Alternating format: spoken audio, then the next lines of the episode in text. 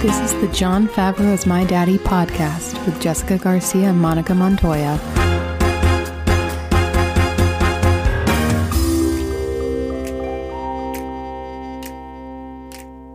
Good morning. Good morning, Catholic.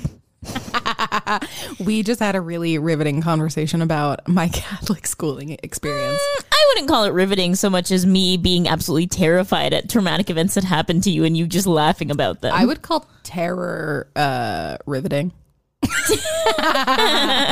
uh, you know, that time you got blindfolded and made to walk as Jesus does. You know, it really put me in his shoes. or lack of shoes because you're probably barefoot. Uh, they He was they, barefoot. They didn't go that far. I'm confused. but, But, they um, threw things at They you. They did throw things and like shout in our ears and things like that. It was, you know, uh, my educate my schooling is what? questionable. um, very thankful for uh, the education that I got, but you know, those religious retreats were a little much. not gonna lie, not gonna lie. How are you, Monica? I'm well. I'm sipping my second cup of coffee of the morning. Wow, I'm sipping my first Oh, and well. only. Yeah, I hear your stomach can't handle it. You know, caffeine or coffee just it really uh just fucks things up, you know? Does just go right through you? Truly. I didn't really want to say that, but It just, you know, when I was when I was a wee lad, mm-hmm. and someone was like, "Oh, uh-huh. it just goes right through me." I literally imagined it like you drinking the thing or eating the thing, and it just like fucking goes right through you. did you have the same uh, Like, like thought with the expression in one ear and out the other? Where Yes! it just goes like a straight did you line know? right through your head. I had no concept of like how the digestive system worked. Uh, I literally just thought like, oh, it's just one long tube that runs all the way down through your like, I guess colon butthole situation. Yeah, your colon butthole situation. you heard it here first, everyone. That's all your GI tract is. GI Joe. Wow. We're off. So today, Monica, Yeah. we're talking about a very exciting daddy, an America's sweetheart daddy. America, sweetheart, you say? Yes, Whom? we've, we've done we've done an, another an America's sweetheart before. We did Yeah. Sandy Bullock, Sandy B. and when we were choosing her, we were like, "Ah, we need someone who's like a Julia Roberts type, but who isn't Julia Roberts because we're not ready to do Julia Roberts. Yet. Are we ready now? We're ready now. We are ready, Freddy, to Ready. do Julia Fiona Roberts. So I'm going to tell you a little bit about Ms. Julia. Ms. Roberts. Julia Fiona Roberts is an American actress. And No, no, producer. please keep doing it. You wanna do the whole thing? Yes, Okay, yes, yes, okay. yes. Julia Fiona Roberts is an American actress and producer. She has won three Golden Globe Awards from eight nominations and has been nominated for four Academy Awards. you sound like a BAFTA announcer. Good. keep going, keep going. Uh, four Academy Awards for her film acting, winning the Academy Award for Best Actress for her performance in Erin Brockovich. Julia is a prime daddy with the charisma of a walrus in a top hat smoking a cigar. She is a literal daddy to three small children.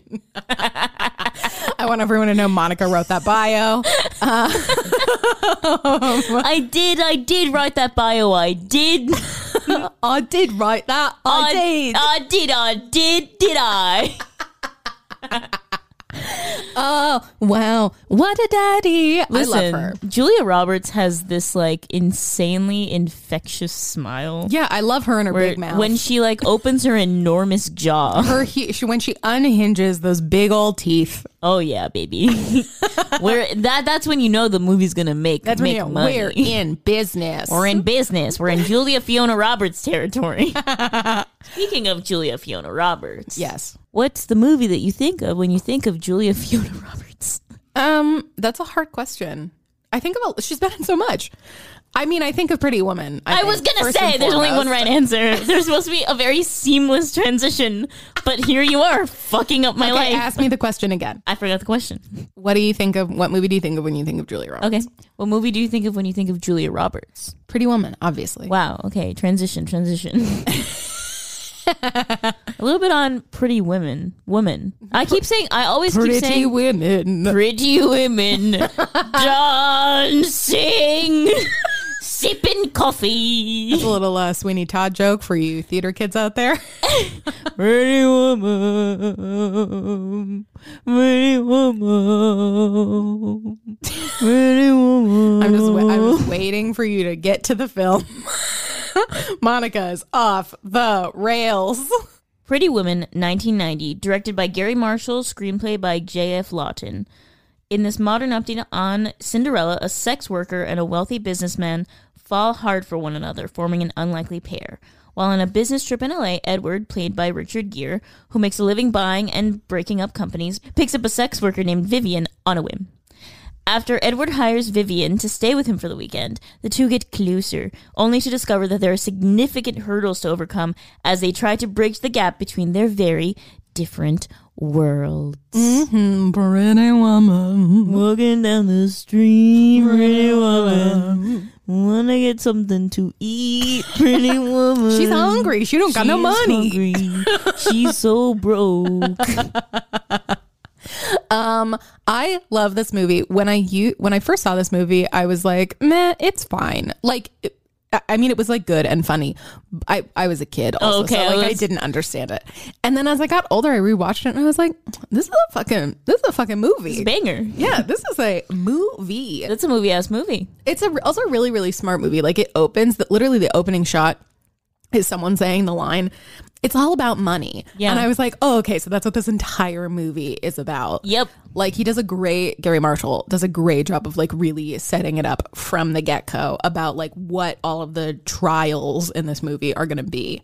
Absolutely. Um the first kind of like shot of Julia Roberts is very it's like very like male gaze. She's like Y- yeah. She's like lying on her side I conveniently. mean, you don't see her face for quite a You while. You don't see her face at all. You see literally her black lacy underwear, Mm-hmm. and it, the camera like pans like up her body, and Her then you don't see yaddy, her yaddy. face. She's ah yes, her body, audi, audi. uh, and you see nothing, and then she's get as she's getting ready. You're sort of like piecing together kind of like who she is Yeah. in, in this really shitty like apartment. Um, and like she's like safety pinning together her boots and like she's got like a really shitty dress and like a shitty wig. a shitty wig. Yeah. And she sort of like kind of struts out and sees the landlord um, at the bottom of the stairs. And he's obviously like trying to collect rent. She goes back upstairs. She's like, oh shit, I don't have any money. So she escapes at the fucking fire escape. Yeah. So if that isn't Cinderella. I don't know what is. That is the exact Cinderella story I was told as a child. I like though that like you don't see what she actually looks like. You don't see her real hair at the mm-hmm. beginning, so like you don't see her put on a wig, but you know it's a wig. Yes. and so you just are presented with like the version of Vivian that she wants to present to the world. to the world.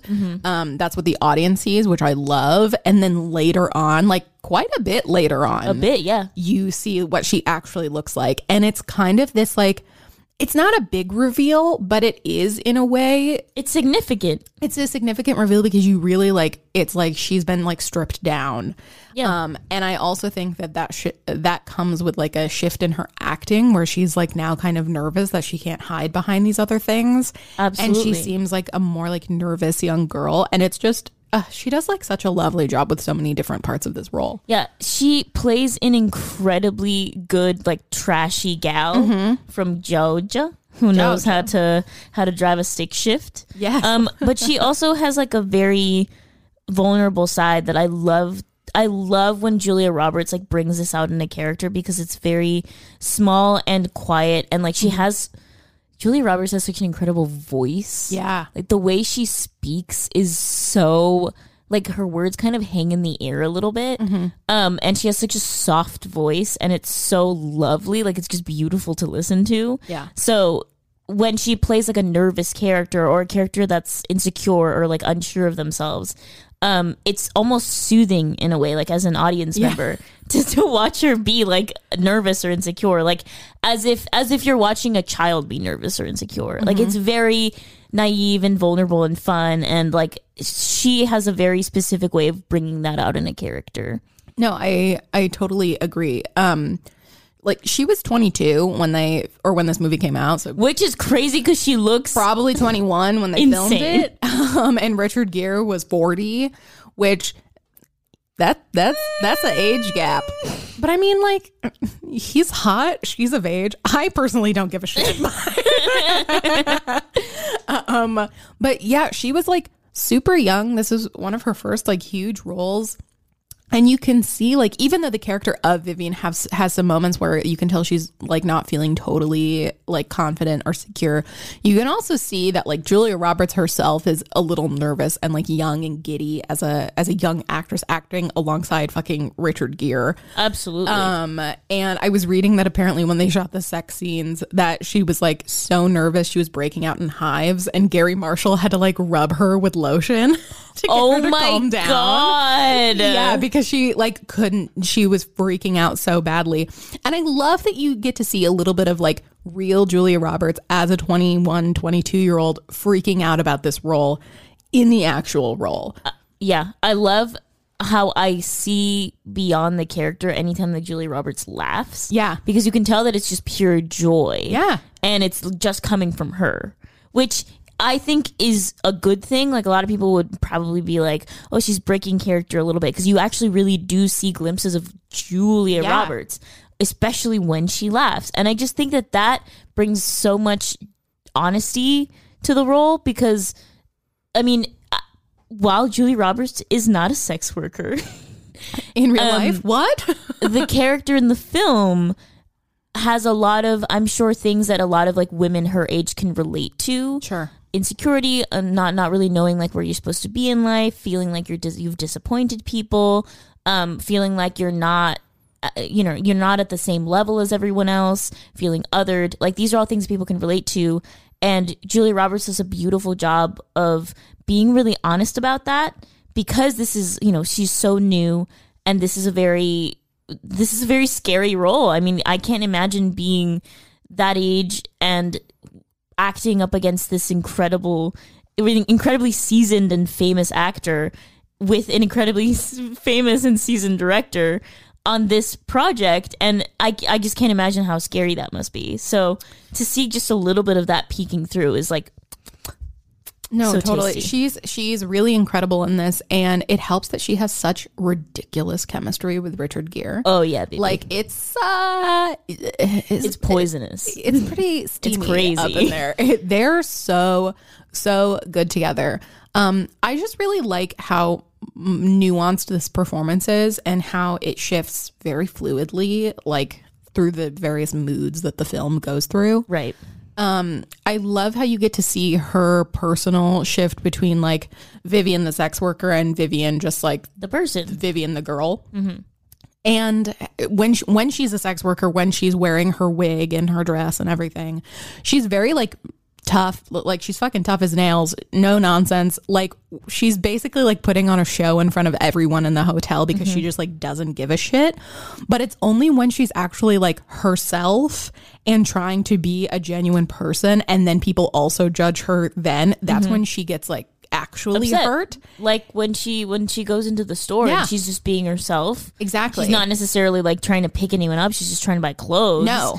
and she's she's truly being who she is and she gets scorned for that Mm-hmm. Yeah. and um you can tell how much that really really hurts her feelings and Yeah. like um like bulldozes through her walls because it, she has such a tough exterior Mm-hmm. but when like you said when people judge who she actually is that's when she breaks down Yeah. but she could care less if people judge the person in the wig Yeah, she doesn't give a shit that people look down for her, uh, look down at her for being a sex worker. But when they look down on her for being herself, then she's like actually upset. And you can tell that like her confidence isn't fully there, despite the fact that she's like an insanely beautiful woman. Um, I also like. I think that they do that she has this like disconnect between who she is as a sex worker and who she is as herself and like between wearing the wig and dressing up, etc. Because she doesn't want to like link her true self to her work. right I think it's um it's almost like like dissociative in a way. Yeah, almost. I mean, you can totally see like the differences between her, Mm-hmm. Vivian, and her friend, who's also a sex worker, Yeah. whose name escapes me, Kit. Kit. you can totally see the differences between Kit and Vivian because Kit is incredibly sure of herself. Yeah. And is like, this is who I am. Being a sex worker is very much like me. Like we're interchangeable. It's not that this is something that I have to put on in order to like protect myself or to like this is my job and like this is this is me like the, the, those are separate things like those are very much the same Yeah. and she's the same person kind of through and through um, and you can just see how big of a difference it is between kit and vivian where vivian sort of like not that you have to play a part to be a sex worker but like some people use it as like more of a coping mechanism to sort of like get through the kind of work that they have to do Yeah, no, totally. um, and I think that Vivian still has an enormous disconnect, like you said, between herself, the person, and herself, the sex worker, who's Yeah. obviously also a person, but more of a. I think she keeps that distance in order to sort of like cope with it. Yeah, I do think it's pretty intentional. Mm-hmm. And I think Julia Roberts made it clear that it was intentional with her acting. Um, I just think that it's, it, I think Vivian is such a special character that, and I think that this movie in general doesn't get enough attention for being like real and telling Mm-hmm. like a real intense story. I think people are just like, it's Pretty Woman. It's, a, chick flick. com. And in turn, I don't think her performance gets enough attention. I mean, she was nominated for an Oscar I know. for this movie, but um, I still don't think people uh, consider it to be, you know, highbrow. Right, right. And I guess I guess what's so funny is that I think with stories like this, it's really hard because they're not highbrow. Sure. They're pretty relatable stories and like w- with like the babyest touch of like fantasy or like Hollywood drama. And then I think when people see or watch stories like these, they don't necessarily consider them to be, you know, the cream of the crop. Espe- even if you have incredible actors, Yeah. right? You know, I, I'm thinking about specifically um, uh, Diane Keaton and Jack Nicholson Yeah. in Something's Gotta Give. And that movie in and of itself is not necessarily a highbrow film. No. But the actors bring something incredible to it and it, and Yeah. it ends up being a really lovely story. Yeah. Um, but anyway, I kind of relate this to that a little bit because it makes me think like, well, no one's really going to give like this kind of like Cinderella love story a second look Yeah. um, especially now. I think that when people think about Pretty Women, they really do consider it to be like a rom com versus anything else. Yeah, I think I think there is something to the the very very very ending. I think that this movie could have gotten more critical acclaim Right. if it hadn't been such like a frankly cheesy like very last ending scene. I love that they ended up together because I think that some people think of this movie and they're like, "Oh, he he just of course he saves the sex worker, blah blah blah." But I was like, "No, they really like save each other." They they they bring out really incredible qualities in one Yeah. in each other that the other one desperately needs to like become a whole person. Exactly. And that's what the ending tries to say, but it says it quite literally. And very loudly. yeah, because Richard limo. Gere like, and then he saved the princess. What happens next? And she goes, and she saves him right back. And she says it just like that. Mm-hmm. very cheesily. Very cheesily. And then the movie ends. well, it's you know what's so funny is you can't as an actor not see that line cheesily. I don't blame her. What I'm saying is that ending needed to Exactly. be written a little bit more uh, uh, nuanced. nuance e uh richard gere showing up sticking out of like the moonroof of his limo Yeah. it really just and all the birds around him and it just at the end of the day it was what it was and we just had to accept it for what it was and that's that So apparently they hadn't written the ending until like part of the way through filming, and it, I think it really shows personally. oh yeah yeah, because I think, and she saved him right back and she saved him right back. kiss the end. Also, that kiss at the end, what an ugly angle to shoot from. That was pretty It was, ugly. like, behind Richard Gere's head is kind of a low angle, and you just see Julia Roberts' mouth like contorting. i would say it's it was like gaping yeah, it was a pretty. It was the ending of Pretty Woman. I think we should redo, except for the only thing I will say is I love the man who's at the beginning and the end of that movie who just walks around Hollywood going saying, "Welcome to Hollywood. What's your dream? Everybody's got a dream."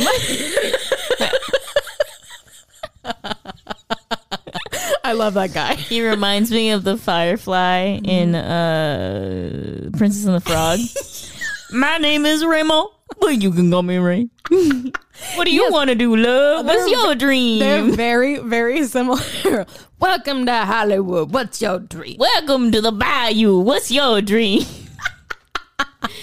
oh, Boy. it's funny. Uh, Pretty Woman's a great movie. Pretty Woman gives me happy marshmallows in my stomach. Yeah, and uh, Jason Alexander plays a villain in this movie, which Avion. very unexpected, but he's really great at being a big asshole. Yeah, and when he beats up Julia Roberts, Yeah, I when he mean, smacks her right across the face. that's messed up. I believed it.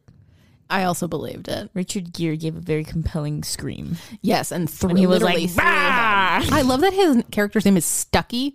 Yeah, what the Well, fuck? that's his last name. Yeah. but still, Still, what what a name. what a name. What's in a name, do you say? He's a stuck man. a man stuck in his ways. Honestly, well, that was Pretty Woman. Yeah, I mean, there's nothing else to say other than the fact that Julia Roberts is this. This was an incredible role for her. She's like so sparkly and That's a great word. That's a great word to Um, her. describe her. Yeah, Mhm, she's, sparkly. She's sparkly. yeah, she opens her mouth and you can't help but go, "Hey," back. You can't help but unhinge your own jaw right back at her, like a big snake getting ready for its food. You can't help but do that. It's true. It's true. Unhinge the jaw like Julia. So now we're gonna move to exactly ten years later. Ten, ye- ten years later. 10 years later to the big boy for her, her Oscar win, Erin Brockovich. Came out in 2000, directed by Steven Soderbergh, screenplay by Susanna Grant. Erin Brockovich, played by Julie Roberts, is a woman in a tight spot. In a tight spot. Following a car accident in which Erin is not at fault, Erin pleads with her attorney, Ed Masry, played by Albert Finney. I love him. I love. Wait, just three. I know this is a Julia Roberts episode. I love Albert Three Finney. seconds just to. He's so incredible. He's so good. and he's just such a brilliant guy. Mm-hmm. Like just oh, mm-hmm. massive kisses. And we love hugs. you, Albert Finney. X's and O's to Mr. Albert Finney. So she pleads with her attorney, Ed Masry Albert Finney, to hire her at his law firm. Erin stumbles upon some medical records placed in real estate files, and she convinces Ed to allow her to investigate, where she discovers a cover up involving contaminated water in a local community, which is causing devastating illnesses amongst its residents. Oh, Residents. it reminds me of that movie Dark Water. Dark Water. I haven't seen that film. Mark Ruffalo. He plays like a corporate lawyer, defense lawyer, and he like prosecutes corporations now because they're poisoning their people with the water, With the water? with the poison water, the water that has the water. the poison, and the people drink it and they get lymphoma. Someone's poisoned the water hole. Someone's poisoned the water hole. Anyway, so Erin Brockovich. The log line being someone's poisoned the water hole. So this is based on a true story. Um, it's a pretty fucking insane story and an insane character. She's supposed to be like this, like kind of like unrefined, Bootstrap mom. yeah, who like ha- has no idea how to dress at all modestly. For some reason, her bra has to show In with every cami top. in every top she's wearing. The top of those cups got to peek out. It's a fashion choice, quite frankly. she goes, if they're not showing, she goes, oh shit. I don't want to look like an idiot. And she like pulls gotta pull down. it down a little bit. I I can't surprise these people by covering up the bra. No, no, no. I can't show them that I'm truly smart as a whip. Exactly. Um, uh, but what I love about this character and what I love about Julia Roberts in this character is she's so fucking tough. She's uh, not afraid to like really get in it and get what she wants and what she needs. And especially because she's supporting her family. So she's like a really like fierce, like mama bear in this movie. Oh, totally. But she also owns her sexuality in a really unapologetic way, which I think is really special, especially for Julia Roberts, because while she was a literal sex worker in Pretty Woman, Mm-hmm. I don't think that that movie was about her owning her sexuality. Not at all. But in this movie, it very much is. like totally. her sexuality is a really big part of this story because nobody sees her coming. Everyone underestimates her and thinks she's like cheap and stupid. Exactly. Um, the perfect, I think, uh, example of this is when she goes into like the water, the waterboard like records shack because that's the only the only thing you can fucking call it is a shack. Yeah. Um, and she like uses her boobs essentially to like get water records from this guy from PG&E. Uh, so the guy being like the, you can only really call him like a receptionist. Yeah, he's a just like- file clerk He's the front desk guy. the, the the water the water hole guy the guy who manages the water hole. Exactly. uh he's the guy who has the records and he's like kind of a like slimy dude and she she's like okay this is the only way that i'm gonna get what i need in order to get these assholes. Because the whole point is that pg&e is is leaking some contaminants into the water hole. Yes. and so she goes in to the guy and says here are my boobs. Give me the files and she makes the most hilarious joke to Albert Finney's character when he's like, "How did you get these? What makes you think you can just walk in and and get the files?" She goes, "They're called boobs." She doesn't say it like that, but like it's so it's fucking funny because she says it very unapologetically. Yeah. She's like, "Excuse me, sir, I have two assets sitting right on my chest that can get me what I need." Yeah, like she takes uh, rather than hearing and seeing shitty assumptions that people make about her and taking them poorly, she sees them and goes, "Okay, I'm going to use it to my fucking advantage," Exactly. and turns the tables on them and uh, it's just it's just really brilliant. And i love how she's able to do that and own her sexuality and also still remain like sincere and dedicated and have a lot of depth as a character. It's very hard to do all of those things all at one time. I know, which really it, it it's just a testament to Julia Julia roberts's abilities as an actor. Um, specifically with Erin Brockovich, I read up on her. She's quite the character. Yeah, she's not like she's not a perfect lady. No, not by any means. I think that the movie doesn't paint her as like a as like a saint or or as like a hero really. I think it just paints her as someone who cares very deeply. Like it seems that she feels very deeply and she gets very deeply attached which is according to Albert Finney's character Ed he thinks that that's a huge flaw of hers Yeah. is that she lets her emotions get the best of her but in the end it's kind of something that that actually ends up helping them solve the case or not solve the case but like win the case Yeah. Um, is the fact that she does get emotionally involved. She memorizes everyone's illnesses. She memorizes everyone's phone numbers, and she knows exactly like what every one of the families, the plaintiffs as they call them, uh, what every one of their hopes and dreams are, and what and, and what they go through on a daily basis, and, and what their kids' names are, and and how they're being affected, and what, what schools they go to. Like she gets incredibly involved. Yeah. Um, and Julia Roberts plays that so authentically. Like there's the scene where um, the bigger law firm is assisting the smaller law firm. Ed Masry's like smaller law firm, and she's kind of upset about it, obviously, because she thinks in her mind like, oh, they're taking over. Yeah. When you know, She's like, I did all the work. you step back and you kind of look like no no no they're like they're giving you money but when you're that close in a situation i can totally see how it probably feels Sure. like they're taking over of course. but um one of the one of the lawyers was like okay like you know we need to we need to cover all this research that you haven't done uh because like you didn't know what to look for and she just got very defensive and she was like what what are you talking about like i know what i was doing and um, they were like, well, for starters, there are no phone numbers for any of these people. Like, Yeah. where are they? We need to find them. We need to be able to contact contact them.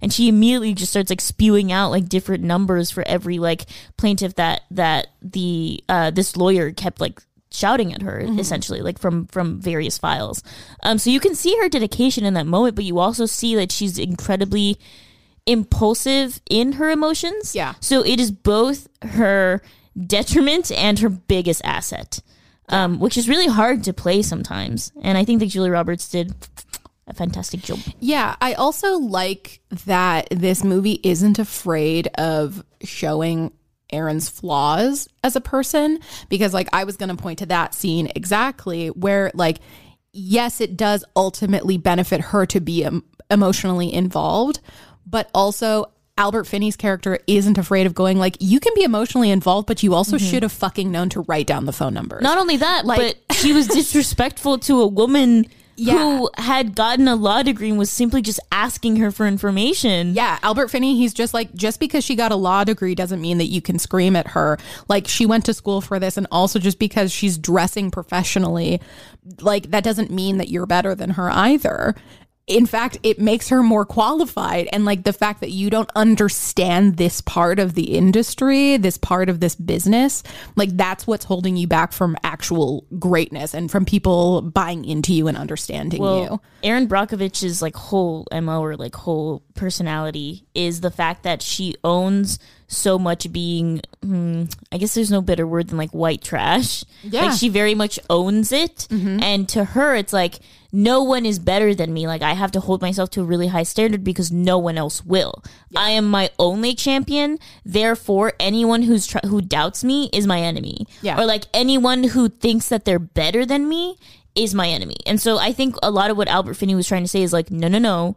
Some people care as deeply as you do and they and they feel as deeply as you do but they don't necessarily do it in the way that you do. And i think that sometimes she antagonizes people for being quote unquote like straight edge or like following a very specific path because her path was so deferred Yeah. and so crazy. And where she ended up was kind of a miracle um and very like serendipitous because she ended up being perfect for the job that she got Yeah. because of her dedication and because of all her flaws and all of her assets. Um, but I think that a, a big part of what Al- Albert Finney was saying was like, just because someone looks like what you antagonize doesn't mean that they are not on your team. Like everyone here is trying to accomplish the same goal, which is very difficult for this woman to understand. And so, as the audience member, I found myself really frustrated with Erin sometimes Yeah. when she was constantly like yelling because she's Julia Roberts yells so much in So this much. film. There's so much screaming. so much yelling from Julia Roberts, and sometimes I found myself being very frustrated. Like, let people help you. Yes, like please. This is a woman who's used to doing fucking everything herself, and you're mm-hmm. just sitting there like you want to shake her and be like, "Let someone help you." Is it so fucking hard to wear a t-shirt that isn't that low cut? Like, please, could you do anything to help get these people on your side so you can make quicker progress? Exactly. it's very very frustrating but i love movies like that i love where i get frustrated with the main character who's supposed to be someone good who you're supposed to be on their side but i think it was so smart for the audience to be as frustrated with her as the people working with her Absolutely. And I think to your point about like, wouldn't it just be easier for you to wear like a less low cut top? Yeah. You know, what's so funny is, I mean, obviously you and I are, are very modern. Any woman can wear whatever she pleases. Yeah, absolutely. Um, and really, she could have worn whatever low, low cut top she wanted. But I don't think the point is the fact that she wore a low, she, whether or not she was wearing a low cut, low cut top. It's the fact that she refused to mold herself to the world that she was in, Yes. even if it meant that it could benefit not only her and her children, but the people she was working with and the people she was protecting, like the people that she, her clients, like it didn't matter because she was like, I'm going to stand my ground and I'm going to be who I am. Even if it means that this is going to be harder for me, which is something to greatly admire, but you're also sitting there like if you just wore a button up shirt, like everyone would be off your ass and Yeah. you would find yourself in a much easier work environment. it is admirable in a way, but I do get really annoyed with people who I'm just like, no one's asking you to compromise your identity by coming to work like looking and acting appropriately. Like, I personally don't think that that's a, a, a compromising No. situation to be put in. So it's very, very frustrating when you're just like, could you please just do this one fucking thing that truly isn't very much of an inconvenience mm-hmm. so that everyone's lives could be easier? Absolutely. And I think it's not again, it's not just the clothes, but it's like the way that she No, acts. it's it's not just the and it's like she's constantly yelling at everyone. she's screaming and being so mad when she's not in every single meeting when at the mm-hmm. end of the day you're not a lawyer you're a clerk. You were a law clerk. You're pretty much in charge of files. And i know you've done all the fucking work but sorry you're not going to get looped into every single meeting because you simply do not have the Yes. qualifications. The amount of times that Albert Finney has has what I like to call like a mini speech or like a mini monologue where he goes, "Bitch, sit the fuck down, like relax." Yes. Like he he constantly expresses to her how grateful he is mm-hmm. for her research and her dedication, but at the end of the day he's like, "Listen, like there are people who are much more qualified than you that are trying to do their jobs and you're making it really hard, mm-hmm. girl. Like you just need to chill the fuck out. We're all working together." I think a big part of it is like her trust issues. Yes. She really cannot she's not a team player and that's the problem she's like a shining star and she is it's impossible for her to work in a team. Even her own boss, she treats him like shit. Like she's always yelling at him. Yeah. She's always angry with him. And I both love and hate that because I know in my like in my life, if I was that mean to my boss, I would get fired. Yes. Like constantly. It was it's just it's so funny because uh she you know, in one of the in one of the beginning scenes um, when she first gets her job and she like first you know takes notice of this whole PG&E Mm-hmm. thing, um, she just takes off for a week. Yeah, And- she's just like, I'm working, And but it's she didn't so tell funny, anybody. but she didn't tell anyone. she just and it's I'm I'm laughing because I'm both. I, I I'm both joyous about it, like Yeah. I, I both enjoy it and I also hate it. It's so it's great because it makes for a very exciting character. You're both frustrated with her and like, oh, she's got balls, like hell yeah. Yeah, but you're also no. like, bitch, go to work. you call admire someone. her, but you're like, ah, you. If you had just done everything exact the same way you did it, but also like called your work first. and checked in. like it, it's so many like little things, but it does make for such an exciting performance, a really exciting movie about like a somewhat droll topic of water poisoning. Someone poisoned the water hole.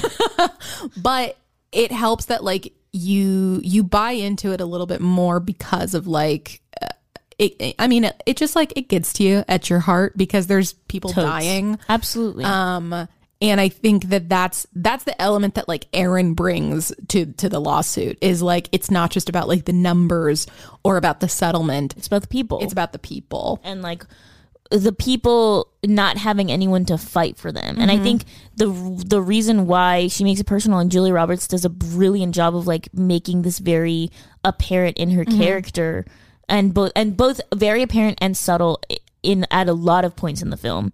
Um, which I just I love, but making making it so that it's almost like a reflection of her own life. Yeah. like she's fighting for these people because no one ever fought for her. She Yeah. always just had to fight for herself, and she knows what that feels like. Exactly. So she's not leaving these people on their own. Um, and I really appreciate that. And you can see Julia Roberts. She acts like with her eyes a lot, and I think that that's her and Ryan Gosling, man, BFFs in like all- the eye it's all in acting the eyes. department. um, but she just does a lot. She does a lot for the people around her, and you Yeah. can see her eyes kind of like give her give away a lot of like her hope and and and her admiration for these people Mm-hmm. um because she has such a like tough exterior Yeah. so it's it's a it's a cool like juxtaposition it's fun to see like sparkling eyes and like and like her like fists in like her her little hands and like tiny fists. No totally. So- well she's also standing on like huge heels. On like literally six inch like stripper heels heels. It's crazy. I just I think this is such a special role and Oscar well deserved. oh um, totes. you know, it's a really good movie. Whether or not you like love Erin Brockovich for who she actually is today in real life, she's an interesting character. She's an interesting lady. I mean, she's done a lot of good work, but she also like isn't perfect, which I this movie told you she's not. oh yeah this movie did its job I don't know why anyone's surprised. um, so that was Erin Brockovich. That was Erin Brockovich, star of um Who is poisoning the watering hole? uh the last finale mo- finale Batici movie. At the words of the Italiano Napoleano. Oh, It is a eat a pray a love. Si, si, prego, prego. I don't know. All I know is like Julia Roberts speaks a lot of Italian in this film. She does. She picks it up real quick. uh, Eat, Pray, Love came out in 2010, exactly 10 years after. Yeah, so you're re- really getting a special uh, 10, 10, review 10. of someone's career. It's just from like truly the very beginning, the very middle, and I mean it's not the end. It's because it's 2020. It's another 10 years after, but she hasn't done anything huge Yeah. lately. So Uh, but Eat, Pray, Love came out in 2010, directed by Ryan Murphy. lol. Screenplay by Ryan Murphy and Jennifer Salt, based on the book Eat, Pray, Love by Elizabeth Gilbert. Uh, Liz Gilbert, played by Julia Roberts, thought she had everything she wanted in life a home, a husband, and a successful career. Now, newly divorced and facing a turning point, she finds that she is confused about what is important to her. Daring to step out of a comfort zone, Liz embarks on a quest of self discovery that takes her to Italy, India, and Bali. Um, This movie's probably going to be the one where we have the most like conflicting Uh, opinions because so Ryan M- Murphy wrote and directed this movie. Um, I don't know if you guys like Ryan Murphy. I have mixed feelings about him, but I think that this movie had such an opportunity because the story is very real. It's very deep. Um, it's Elizabeth Gilbert just like writing her memoir, but it had an opportunity to be a little bit more sophisticated and filmy. and then it got the Ryan Murphy touch where everything is very bright and cheery and well, all he did was add in like three Dutch angles and called it a day. yeah. That's really what happened.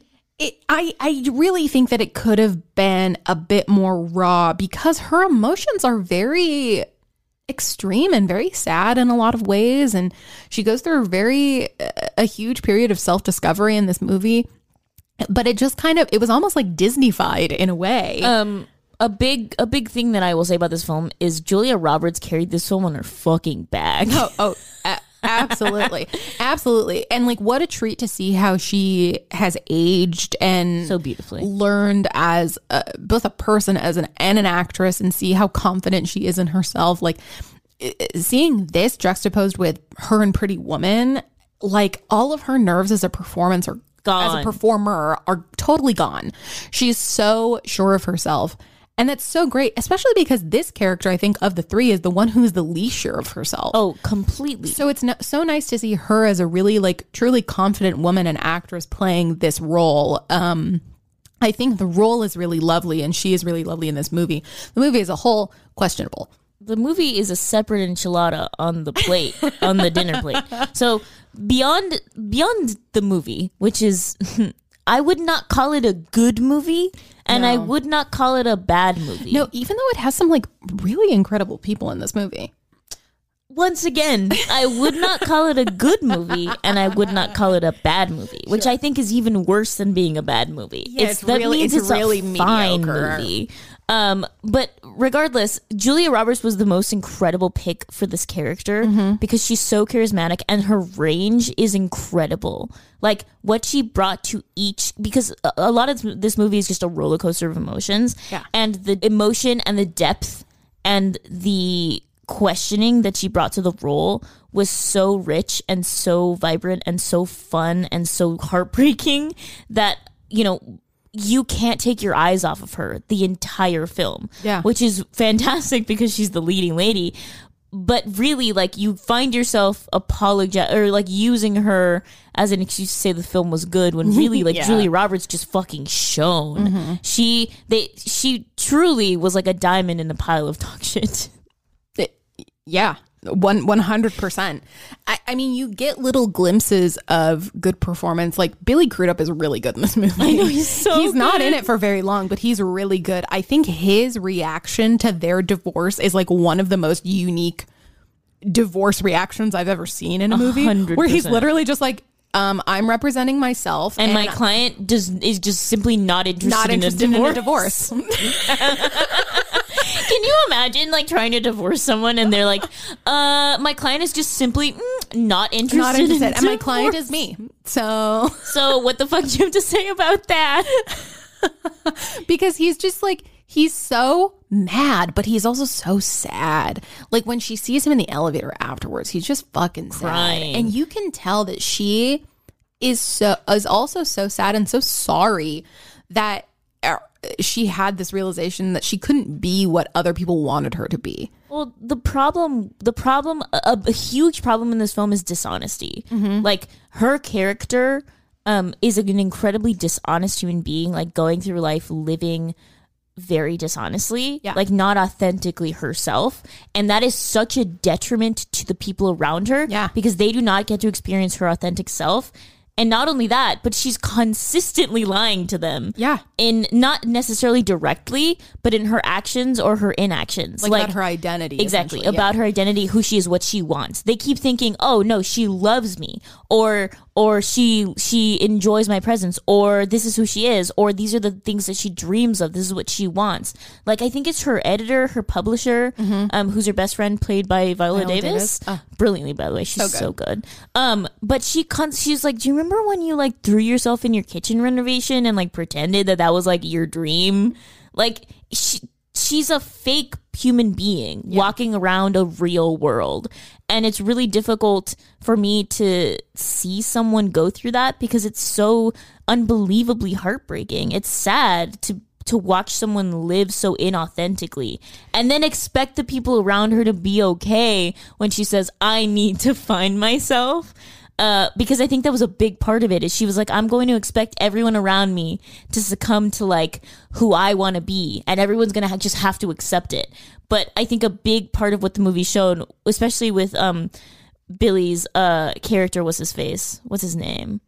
He has like a very generic name. Oh, her husband's Yeah. actual name? I think it's like Michael or Steven. some something. generic some generic name but it shows in his inability like to like accept it because to him it's coming out of nowhere Yeah. to everyone it's coming out of nowhere because she this entire time she's just been living so dishonestly Yeah, like, and it's it's especially hard because it's like that's not a problem. There's a, a formula to get out of. Not nobody nobody can tell you how to figure out who the fuck you are.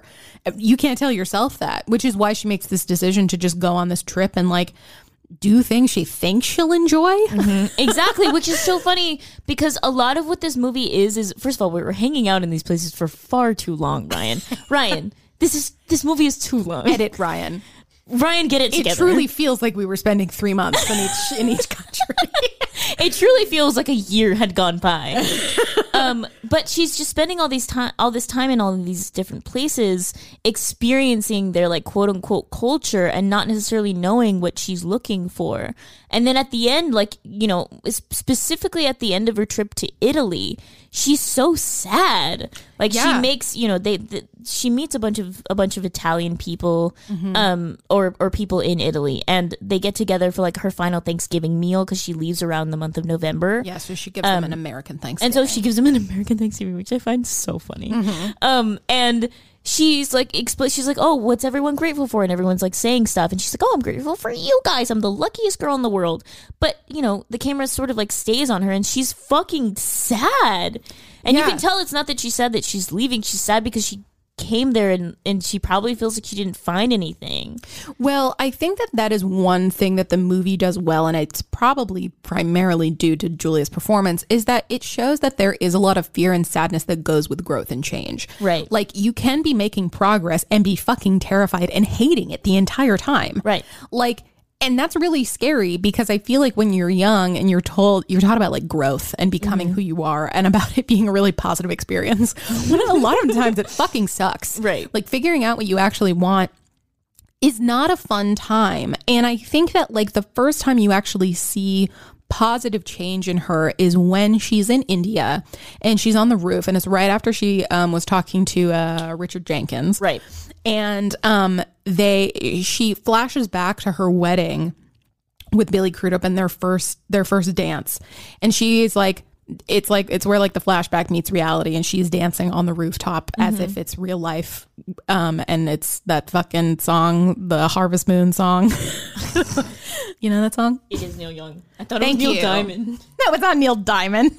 Okay, so it's Harvest Moon by Neil Young. And so they're dancing, and she's basically having a conversation as her current self, but with Billy Crudup, even though he's not really there, talking about their relationship. And you can see that finally she has gotten to a point where she can reflect on these things, be sad, but kind of like honor the love, honor the loss, and take that loss as a positive, as a move in a positive direction Right. which she's never been able to do before. She's never been able to think back on those things and come out of it in a more positive mindset. Um, and I think that moment is really beautiful. Like that was a really good filmmaking moment for me What? in this movie, which was kind of crazy. Um, but then, but then you kind of transition into other, like even after that, when she goes to Bali, and you're like, part of this just feels kind of shallow and empty. Like I don't know what growth she's actually doing. Especially when she ends up with that Brazilian guy. See, it's, it's Javier Bardem, right? Yeah, yeah, yeah. yeah. Uh, but he's Brazilian in this movie. See. Not Brazilian in real life. No, no, no. But Brazilian in this movie. Yes. Um, and yeah, so she ends up with this guy, which I find. I'm sorry if this is actually in the book, which is totally fine if it is, if this is like the real story.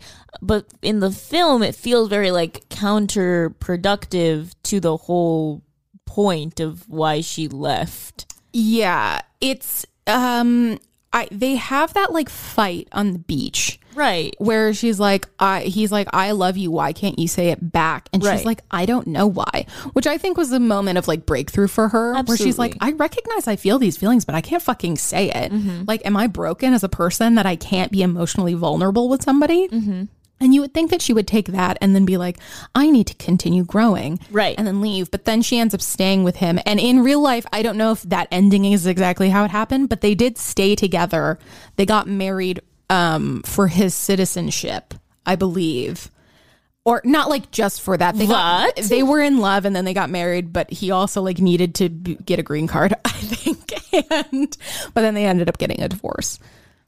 Well, duh.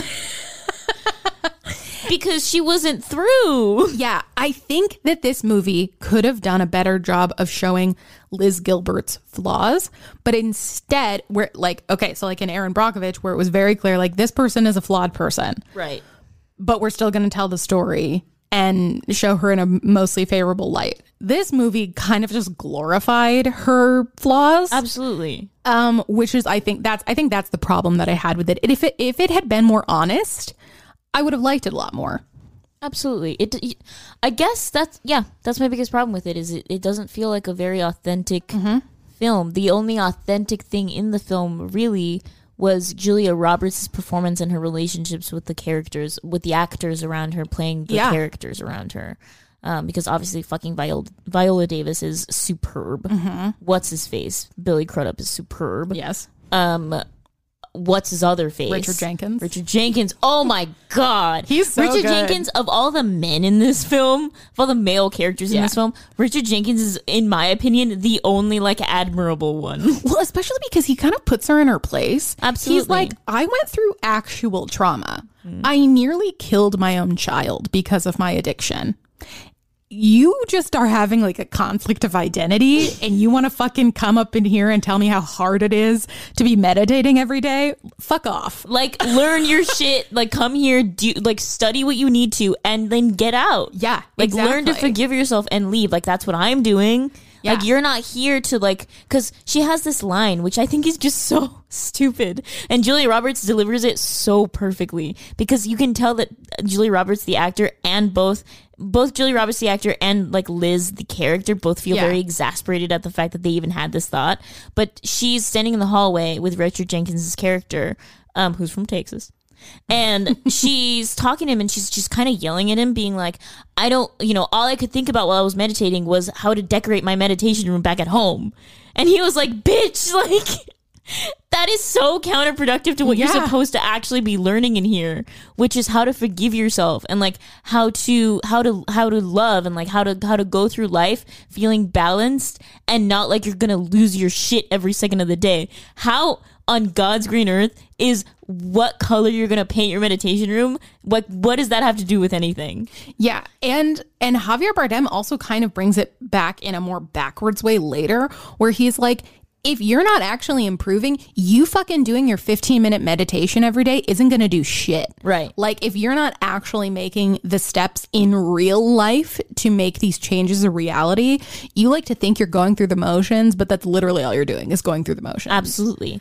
Or my my biggest problem is she kept saying like I'm going to change. Like this is what's going to happen. Like I am going to find balance and I'm going to find like I guess like enlightenment or I'm going to find myself. Mm-hmm. And her actions were always counterproductive to what the words that were coming out of her mouth, which personally is like one of the most irritating things ever is watching a character go against what they keep saying that they're going to do and like essentially not keeping their word. Whether or not it was because it was difficult for her as a character, like hard for her to sort of like break through that. Yeah. Or if it was just because of like stubbornness in general. Mm-hmm. But like it's it was frustrating as an audience member to watch that and like watch it happen. While that's relatable because humans are dumb and they make mistakes and it's really hard for them to grow and change. Um, it was still very, very frustrating. And I think that I both liked and disliked that very similarly to how I liked and disliked being frustrated with Erin Brockovich. Yeah, I agree. Yeah, I mean, I think really at the end of the day, it's just like it, it's a good performance. Um, she's really lovely in it, but it is a pretty flawed film. Absolutely dootly. You know, Absolutely doodly lady. Like a lot of Ryan Murphy's work. Yup. hmm Except for Pose, because he doesn't really get to touch that. Just Janet Mock touches that. That's exactly. which means that it's a perfect show. It's mean, got also- a Ryan Murphy budget and it has no Ryan Murphy. Say what you want. Early Glee was pretty good. Okay, I'm not going to say what I want. I'm going to say what I need to say. Say what you need to say. I'm going to say publicly Glee was a good show. Glee was a good I show don't until care. they went to college. I know think. until they went to college and then it was like what's happening? Yeah. But Glee for all you guys listening out there, it was a good show. I don't give a fuck what you say. Not only that, but they they butchered a, a pop Ryan song Murphy episode now. every episode. they butchered a pop song every episode, and you expected it. When And I think of don't, it. when I And think of loved it. when I think of Don't Stop Believing, I don't think of the Journey song Don't No. Stop Believing. I think of da da da da da da da da da da da da.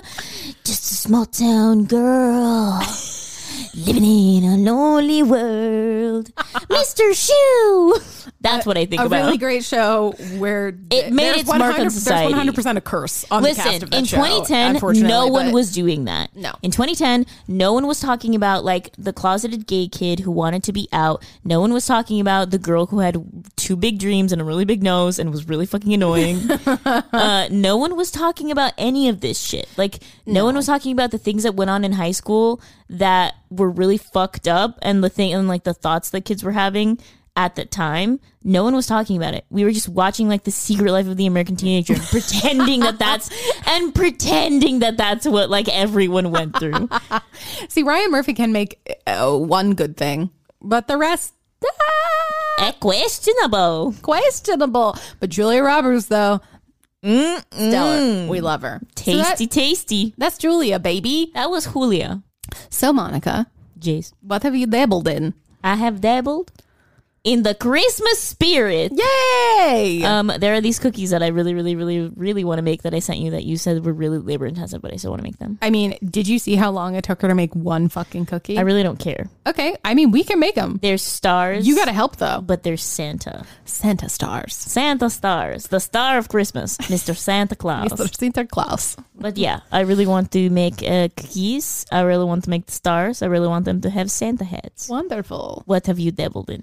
Um, I've been baking lately, and I brought you some brownies that were They were disgusting. They were not good. Uh, it makes me sad. It's not my fault. Let me say this. I literally just had one, by the way, like right before we started Yeah. uh, uh, recording. and I literally blame it for me just like hiccuping through all of these descriptions because it was so salty. It was so chocolatey for no reason Y- like this recipe, I followed it to a fucking T, man, to a t shirt. and it wasn't like it wasn't in the execution. That is not what the problem was. It was like the literal ingredients. It was an exorcism. um, I weighed all the uh, all of the ingredients, which is like the most accurate way that you can do a recipe is by weighing your ingredients instead of just like scooping them. I guess so. Um, because like it's one thing to say like one teaspoon of salt, because every teaspoon is slightly different. Really? I don't know that that's true. It is true, Okay. especially because when you scoop it, you might not scoop it totally level, so it's easier to just weigh things out. Interesting. Um, and so I weighed everything fucking exactly, and these brownies they're salty. they're dense. and they're too fudgy. The baking time is not correct. I I don't agree with this recipe. Come on, Claire Saffitz. Get it together. Yeah, this was a Claire Saffitz recipe from her new book, Just Desserts. Which we love Claire Saffitz. Love house. her. Uh, the book looks amazing. I've been flipping through it and wanting to make so many recipes. And so last night I was like, fuck it, I'm going to make the brownies. Not a fan. No. Stay tuned for more recipes that she tries out, and we'll see if the other ones are good. Every week, I'll do a Julie and Julia, but with Claire Saffitz's book. Oh my god, you totally should start a blog on on what what was it like? Uh, blog press, Something like that. something yeah. like that. Blogosphere, bloggerati, bloggerazzi. Karate. um, yeah, so that's what I've been dabbling in is baking poorly.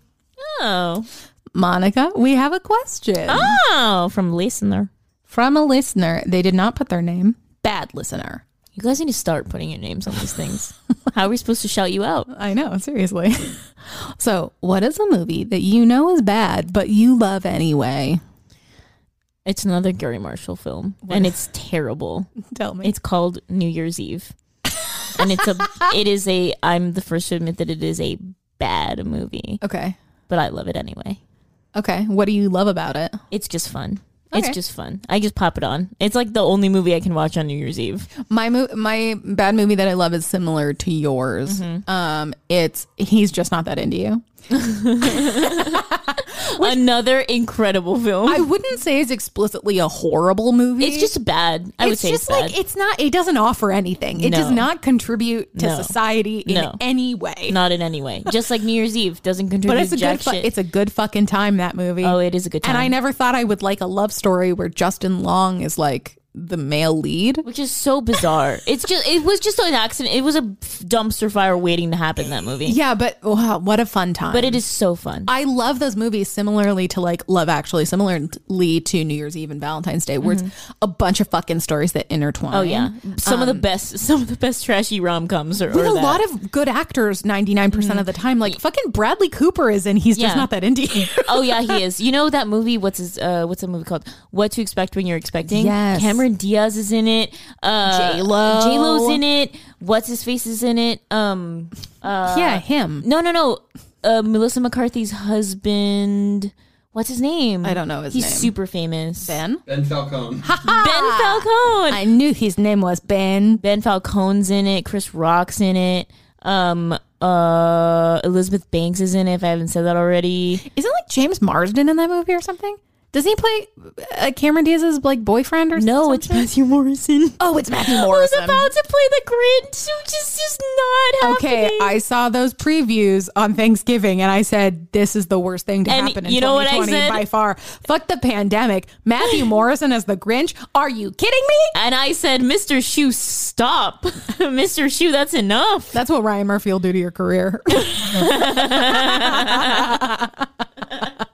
I'm kidding. I'm kidding. So many of his Unless you're Emma fine. Roberts, unless you're Emma Robertson, then we wish you a very happy pregnancy. Yes, I mean, unless you're a lot of people, 99% of the actors Unless he works Sarah with are still doing just fine. Matthew Morrison, not so much. Not so much. Which is so sad because I mean, okay, this is a massive sidebar, but can you imagine being an actor and you and you like get a gig and you're really excited about it and you pour your heart and soul into it and yes, mm-hmm. it's fucking weird. Yeah. But you like really go for it. Like you give it your all. Yeah. You're like, it's all or nothing.